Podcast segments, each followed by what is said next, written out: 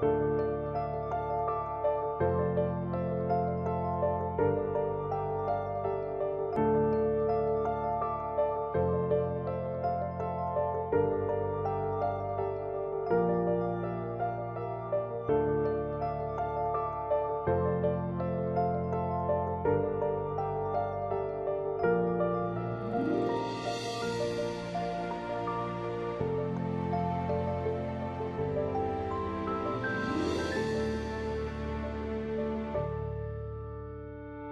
I want to welcome all of our campuses. I want to welcome our South Shore, Gulf Coast, online, Orleans Justice Center. I want to welcome those of you at Little Creek to the fifth week of our series entitled When Life Hurts. Come on, can we just welcome all those joining us right now?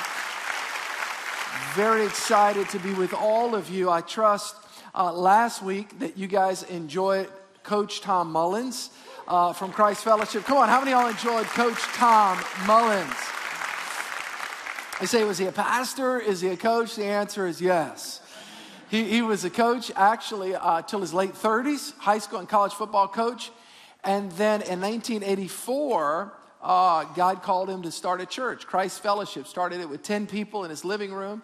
And today, one of the top 10 churches in America, 30,000 people on the weekend, multi site all over West Palm Beach, Palm Beach, all up and down the Florida coast.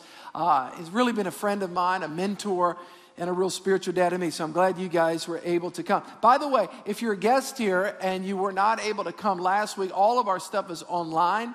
Uh, you can go download our messages. Of course, you can get uh, free CDs as well on the way out. Today, I want to talk to you. We got one more week.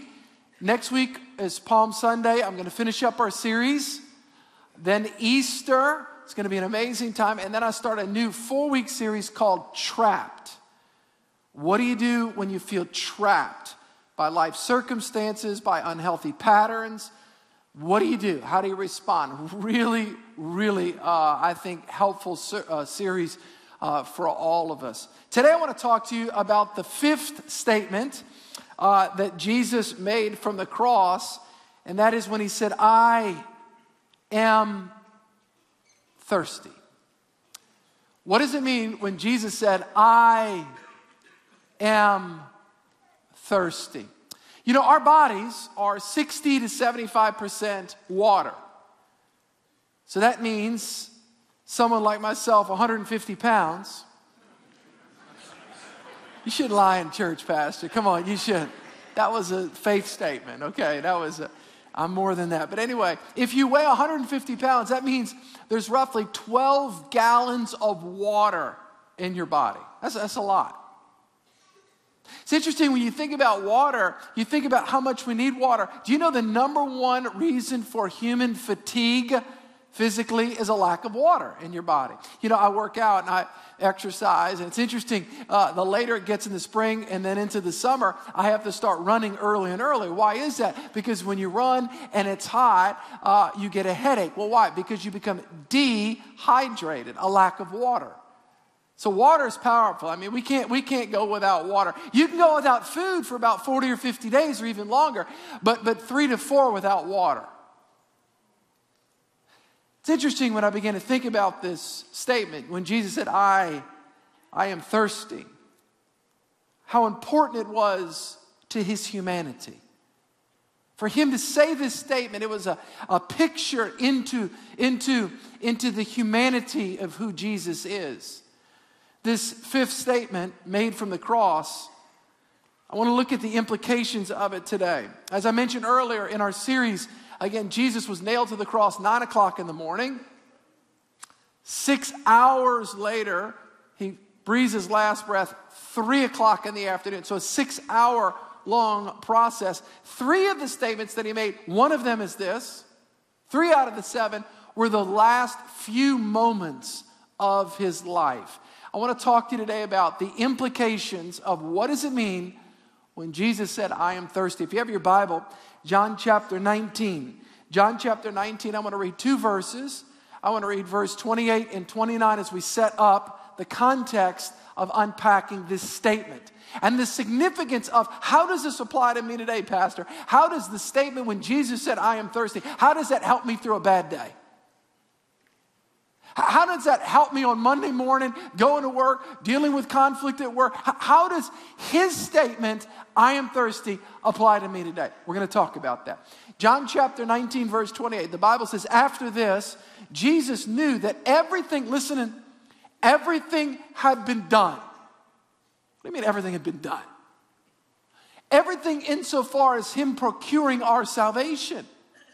Last week, Coach Tom, it is finished. Well, what was finished? What was finished was the work of Christ on the cross. He paying for the penalty and the price of sin, breaking the power of sin. Again, the veil in the temple ripped from top to bottom. No human being could have done that.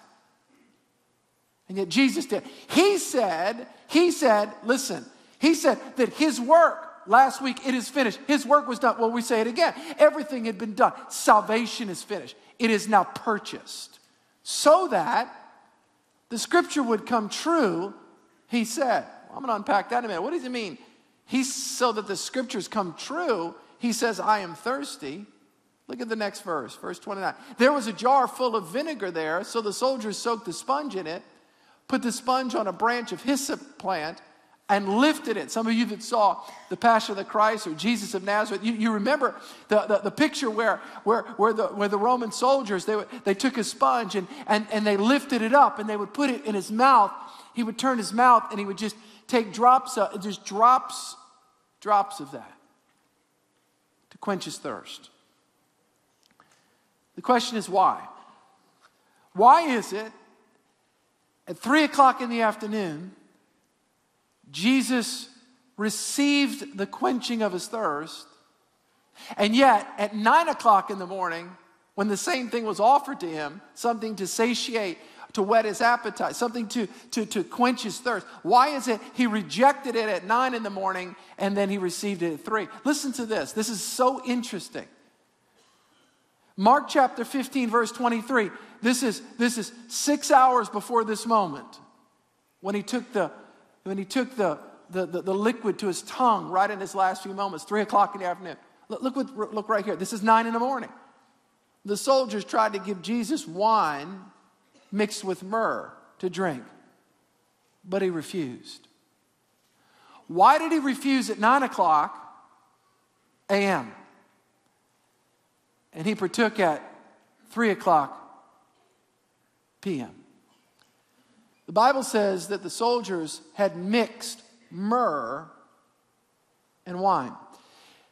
i never forget, I, uh, when I was in the sixth grade, I was in a school play, a Christmas play, and they gave parts out, uh, and we were all kind of, quite honestly, some of us, we wanted to be, some of us wanted to be Jesus, you know, some of the girls wanted to be Mary, obviously, and, and or, or, excuse me, Joseph, and then Mary, and obviously there was, you know, there, we actually had sixth graders that would that would that would you know have this whole display where they would pick and and one wanted to be the shepherd and one and and and I chose to be one of the wise men.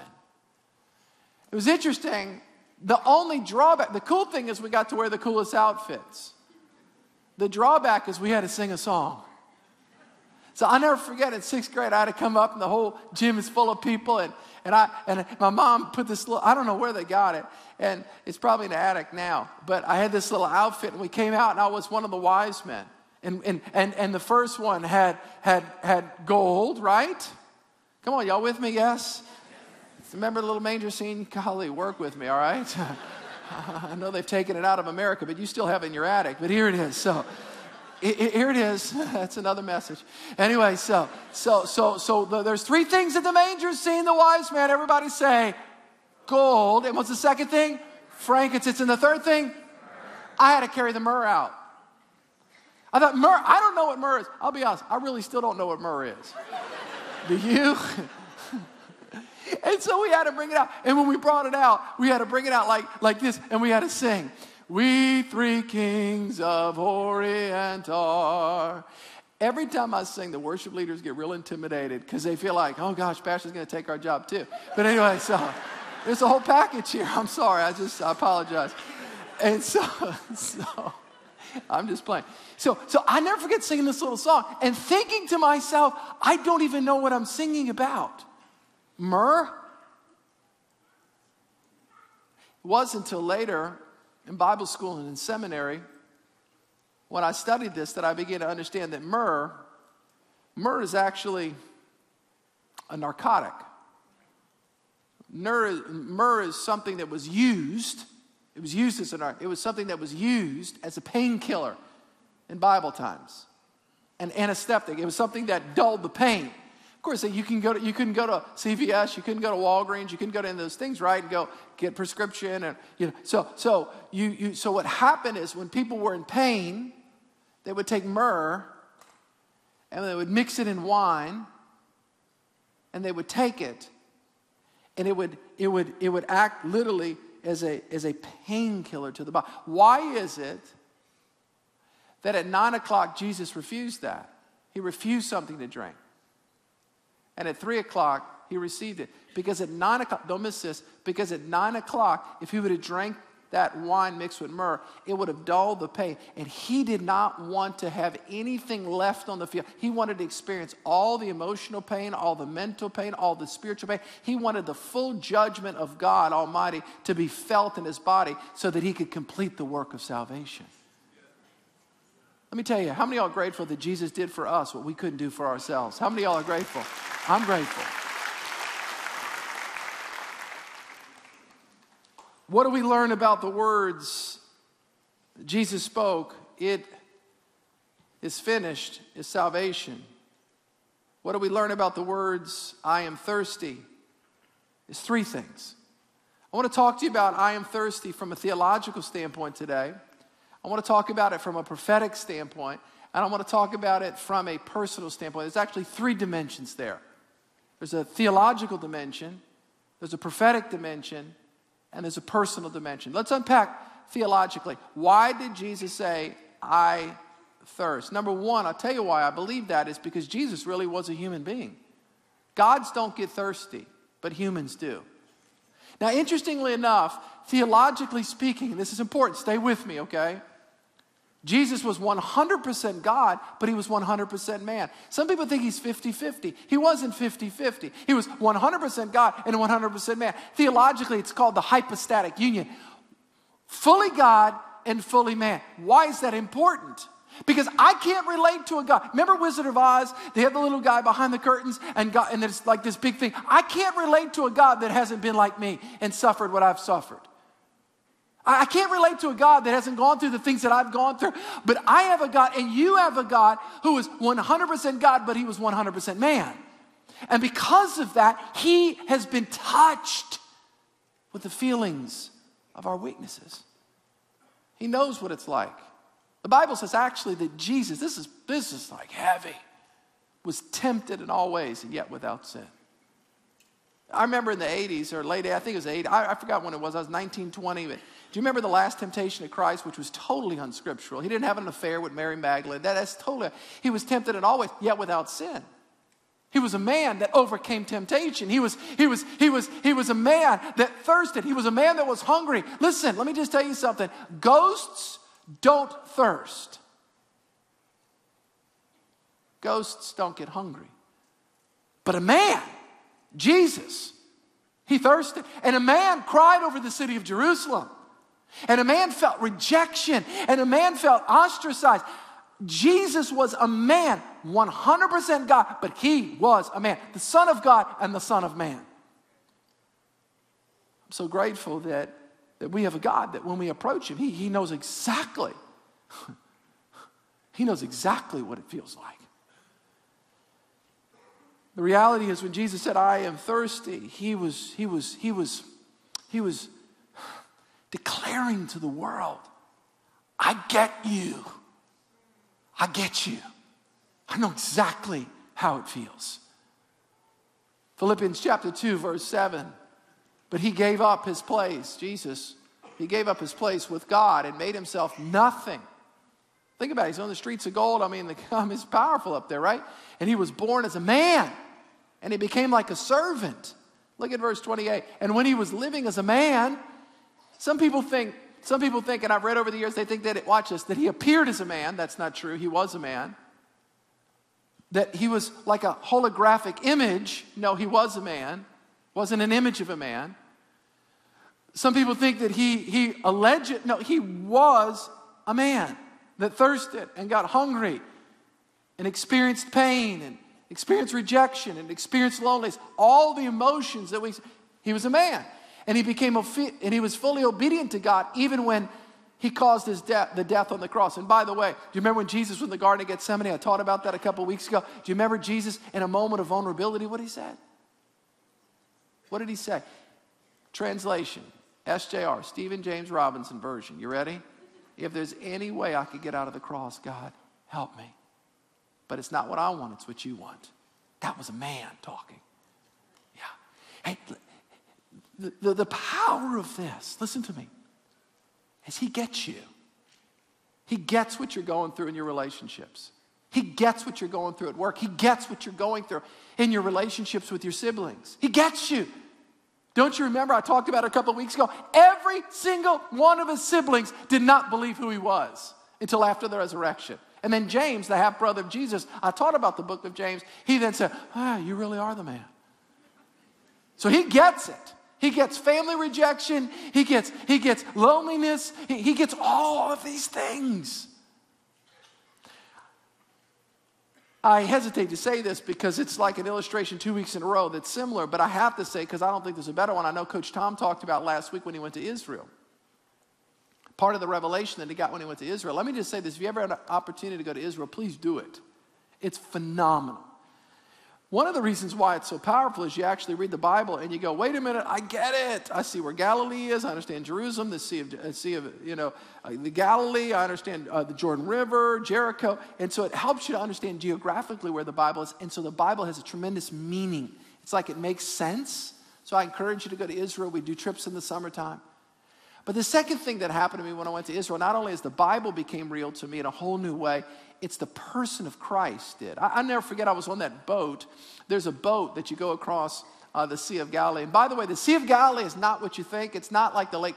You could fit many Sea of Galilees inside the Lake Pontchartrain. Seriously, it's only eight and a half miles this way. It's like two and a half this way. It's, it's not that big.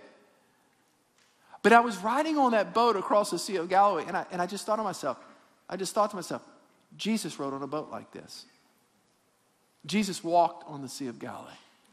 Jesus caught Peter when he walked and then he sank. And I thought to myself, then I got off the boat and we were in Capernaum. And Capernaum was the first ministry base of Jesus. Peter lived in Capernaum. Peter's mother in law lived in Capernaum. Peter understood. And Jesus visited there. That was his base. Caper- and I'm thinking to myself, Jesus, he really was a human being. And he really suffered pain when Peter left him when he denied him. Number one, the reason why I think I, I thirst is so powerful is because, because he gets us. He really is a human. Number two, there's not only a theological reason, but there's also a, a prophetic reason. Now, now, I need everybody to stay with me, okay? Look, I try to be funny, I try to make illustrations, try to, please stay with me because this is so important for you to get the Bible. This is, please, just give me five, seven minutes, this point, this is going to so help, particularly in a culture that's increasingly anti biblical or non biblical. This will help you. Listen, listen, listen to what, why this is so critical. John 19, 28, all right? I'm equipping you as your pastor. This is so important. Look what it says. Jesus knew, this is the second reason why I thirst. The first is theological. There's a reason theologically he said it, but there's a reason prophetically. Everybody say prophetic. Okay? Watch this. Jesus knew that he had now finished his work, salvation was accomplished, and in order to make the scriptures come, everybody say it, true. Hmm. So the, so the work of Jesus on the cross verifies the truthfulness of Scripture. Yes, and he said this statement I am what? Say it thirsty. Well, now, how does the statement, I am thirsty, relate to making the Bible come true? There is what's called prophetic verses. A prophetic verse, 30 seconds. Bible's separated in Old Testament New Testament. Old Testament is pointing to the cross. New Testament is pointing back to the cross. All right? There are 380 verses in the Old Testament that speak to the coming Messiah. Not one, not two, not three, not four,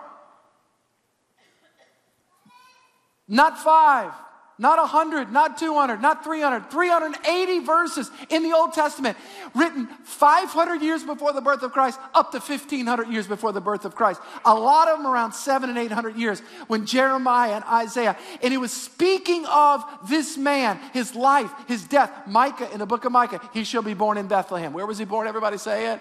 Bethlehem. That was, that was hundreds of years before the birth of Christ. That's called a prophetic verse A prophetic verse. I taught through the book of Daniel and Revelation, prophetic books. But there's 380 prophetic verses where in the Old Testament there are verses speaking of this moment right here, dying on the cross to fulfill his savior role. I, I, it's interesting. Let, let me just give you one of these. This verse was written, the book of Isaiah was written 750 years 750 years before Christ. I wrote this down, which means 9,000 months before the death of Christ, which means 2,700 days, 270,000 days before the death on the cross. This was written by Isaiah. Let's read it. This is called a prophetic verse. Jesus, this man, okay, he is despised and rejected by men. Was Jesus despised and rejected by man? Yes or no? Absolutely. As a matter of fact, the whole world turned their back on him, all right? Rejected, despised man. A man of sorrows and acquainted with grief. Was he a man of, of sorrows? Did he go through tremendous pain in the Garden of Gethsemane? Yes or no? Yes, and acquainted with grief. And we hid, as it were, our faces from him. What do you mean we hid? Our, what does that mean? How many disciples did Jesus have? Come on, say it out loud. Twelve. How many were at the cross? That's rejection. Your whole small group's abandoned you except one. Are you with me? That's a big deal. And we did not esteem him because immediately somebody who's super high IQ, they go, well, yeah, well, other people, they've fulfilled this. Yeah, but not 380 different verses. Look what it says, next verse. Surely he has borne our griefs and carried away our sorrows. That's what he was doing on the cross. That's what he was doing by his stripes. That's what he was doing going through this whole thing for us. Yet we esteemed him stricken, smitten by God. God smote him. In other words, God put our sin, my sin, God put Steve's sin on Christ on the cross. All of my wrongdoing, all the things I've done wrong, all the things I've said wrong, God did that. God the Father put that. God the Father smitten Jesus. Wow. And he was afflicted Look at the next verse. But he was wounded for our sins, transgressions, and he was bruised for our iniquities, sin patterns. The chastisement for our peace was upon him, and by his stripes we are what? Everybody say it? Healed. You know, when I do communion once a month around here, by, I, will say that and be looking for it, be listening for that. I'll raise up the bread and the I'll, I'll raise it up, the body of Christ, the blood of Christ, and I'll talk about that by your stripes we are healed. There are 380 verses in the Old Testament, 380 that speak to this. It's impossible to just make that up. Well, Pastor, what about the whole I thirst thing? Well, where is that from? Thank you for asking. Psalm 69 21. And, he gave, and they gave me, everybody say it, for my what? What's the chance of them having a bottle of vinegar at the cross? What were they doing that for? I don't know. No, I do know. To fulfill prophecy. So that the Bible, you know it's true. I never forget, I was at Tulane University. I loved the college. I graduated from there. It, I liked parts of it. Let me say it that way.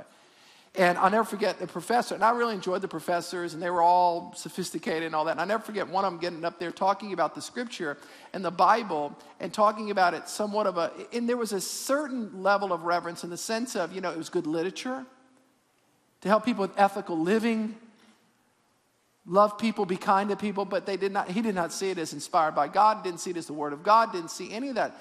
And I wish I'd have known now, I wish I'd have known then what I know now Because it is impossible for, for Jesus to fulfill prophecy unless this book has some supernatural relevancy beyond Aesop's fables.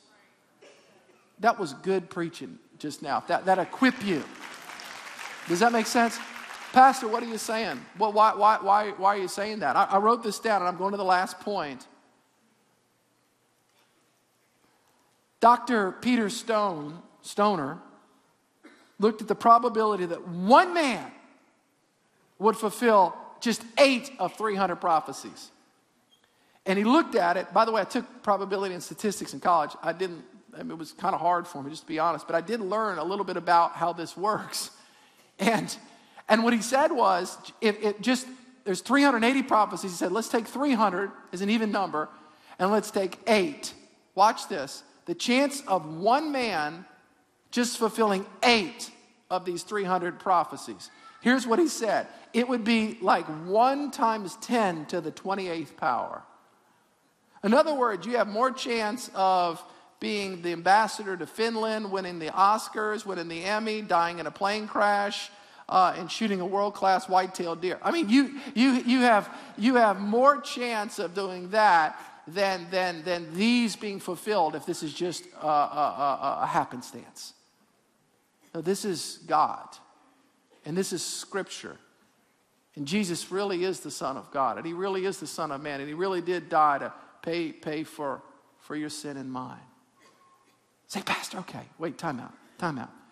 All right, it's almost Easter. Next week's Palm Sunday. Here's my question because this is what I like about Church King. How does this help me today? I get it. I understand the theological thing. He is a man. I understand prophetically, you're right, man. In the Bible, this is amazing. This is not just, just motivational material. This is not just Dale Carnegie. This is, this is like this is like supernatural. This is inspirational. This is God breathed stuff. And I see how the fulfillment of prophecy, 380 prophecies about Jesus, it's being fulfilled. But how does this help me on Monday? I think number three, you ready?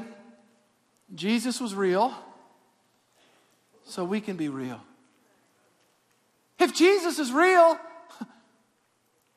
and he was honest and he was open, why do we play games so much? Why are we not open with God? If Jesus, who his whole life's mission was to die on the cross, and he was honest enough to say, I don't want to do this. That's pretty real. You think God the Father going, Oh, you got to do it. We don't have a plan B.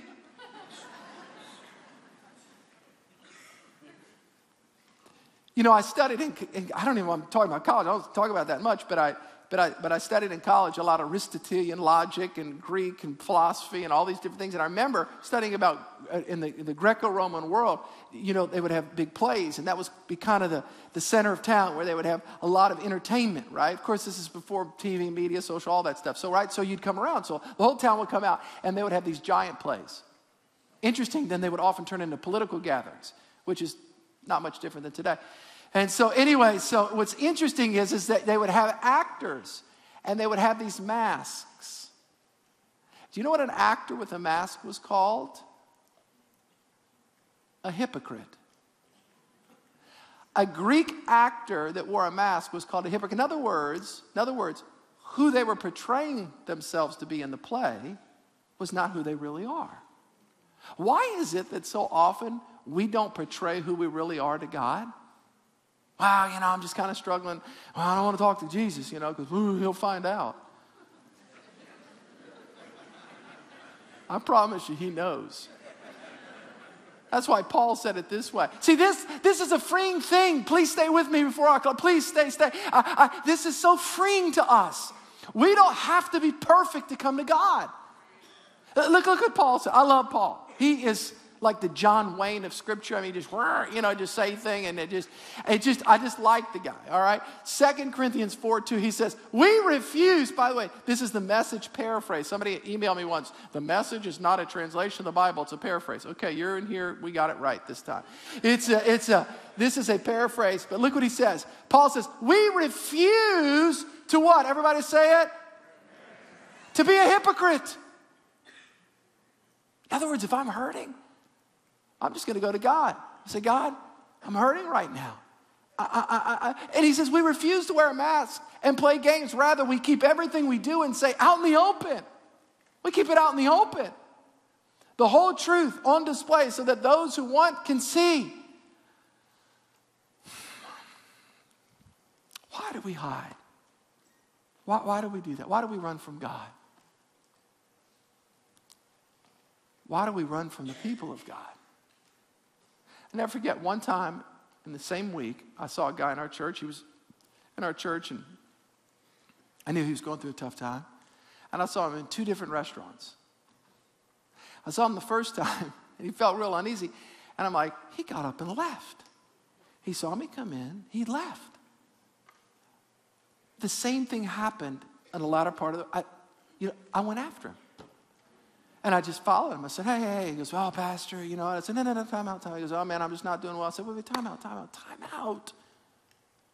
And I'm not God, trust me. I'm, I'm, I got just, uh, we're all in process, all right? But as his pastor, I represented whatever to him, you know, this man of God. Well, the point is this. Here's the point. I said, listen, don't run from the people of God. Don't run from God and the people of God when you're hurting. Run to them. You don't, you, well, I'm hurting. Huh, let me isolate. That'll really help out. That, that is the wrong direction. See, Jesus was real so that I could be real, so that you can be real, so that we can be transparent, that we can be open. 1 John 1 7 and 8, but we walk in the light as he is in the light, and we have fellowship with one another. If we claim to be without sin, we deceive ourselves. We all have stuff we're walking through. I love what it says, and we have fellowship with one another. So that means, Pastor, part of me walking with God is part of me walking with the people of God and being open with the people of God. Let, let me, let me give you just, let me just give you a couple of reasons why I believe. I believe that, that, that, that, that, we're not real with God and people. Number one is, is, is we try to hide our weaknesses. Number two is we, we, we, we inordinately crave desire for approval from other people. Stay with me. What do you mean, Pastor?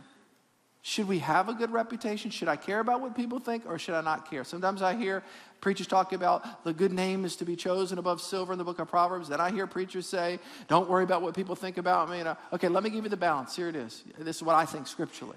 Okay? Here it is. I think we ought to have a good, re- I think we ought to have a good reputation for being godly, being open, but being transparent, but we're not dominated by what people say. I think we should be dominated by what God says, but we should appreciate what people say. Do you understand the difference?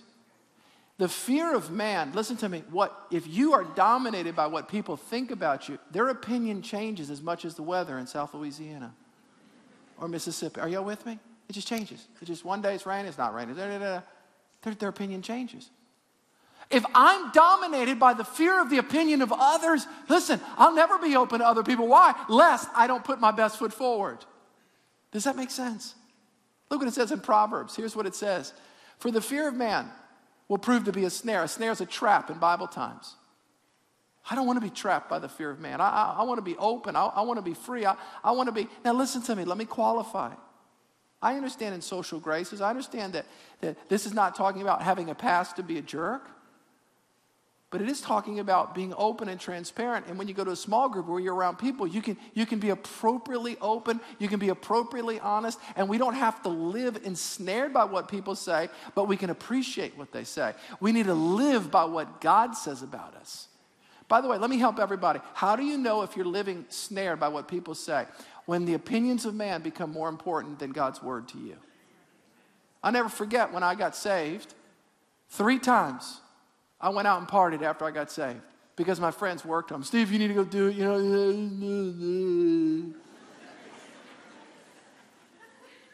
and finally, I just made a decision. I said, and I was scared what they were going to say about me. And finally, I just made a decision. I said, I'm not going to be, I love you, but I'm not going to be dominated by you. I, listen, I'm not going to allow you to make me cave in to my new convictions just so that I can please you. I'm going to live for Jesus. I'm going to live for a new family. I'm going to live for a new identity. I'm not my old person. I'm a new person. I'm not going to live for the desire and the approval of your opinion. I want to please God more than I want to please you. Does that make sense? Let me give you this last thing that causes us to not be open, and that's past hurts. Listen to me closely. This is so important.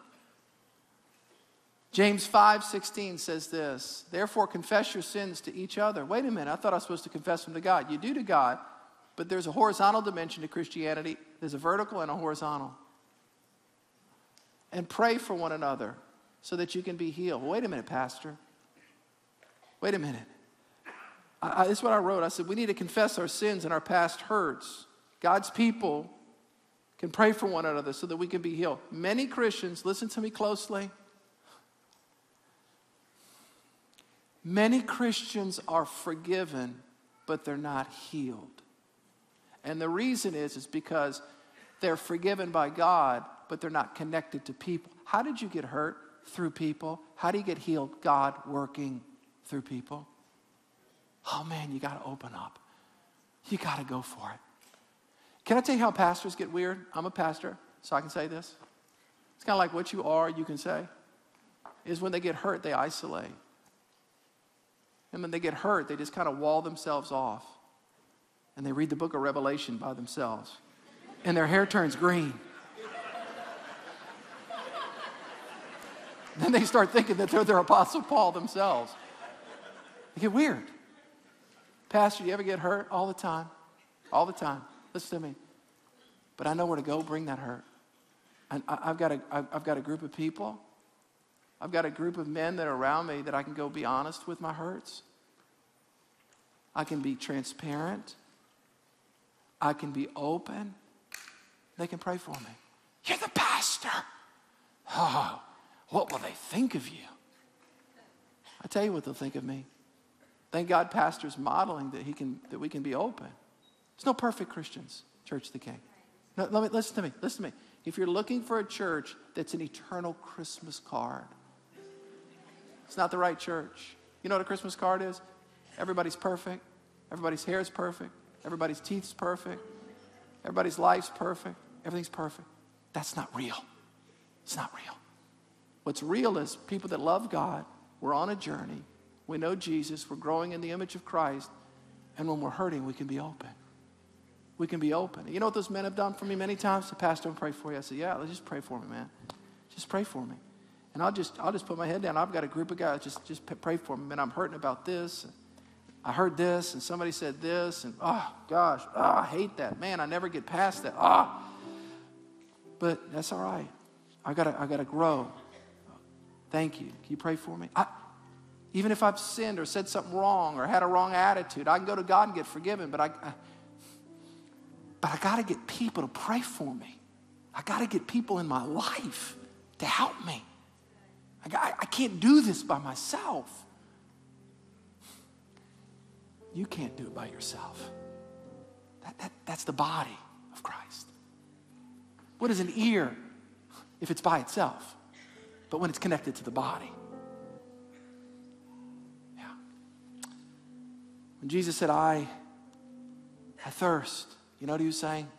I'm real, so you can be real. Let me pray for you. Jesus, I thank you that you're here by your Spirit, by your presence. And Lord, we don't have to live phony lives. We don't have to try to be better than we are. We don't have to compete with the person next to us. We just simply have to be honest and open to you. And I'm praying that in small groups, the hundreds and hundreds of groups we have, and the ministry teams, and the people serving together, and the body of Christ here at Church of the King, I'm praying that we can find a group of people that we can be open with. That we don't have to be a hypocrite, which means wear a mask. That we can talk about when we're hurting, we can talk about, celebrate our victories, and also talk about our defeats. But all the while pushing us on towards becoming what you've created us to be. Lord, make us a friend. I'm praying this prayer. I want everybody, please hear me. Make us a friend where we don't judge those that are hurting. Wow. Now, that's an important prayer. Make us a friend where we don't judge those that are hurting, but we help those that are hurting. That we lift, that we pray for, that we speak life over. God is with you. There's a second chance in God, there's another chance. You have a future. The devil's not going to destroy your life. We're with you. God's for you. We're believing God to see you broken free and healed and restored and delivered. We're trusting Christ with that's that's the body of Christ. That's what we need right there. Right there.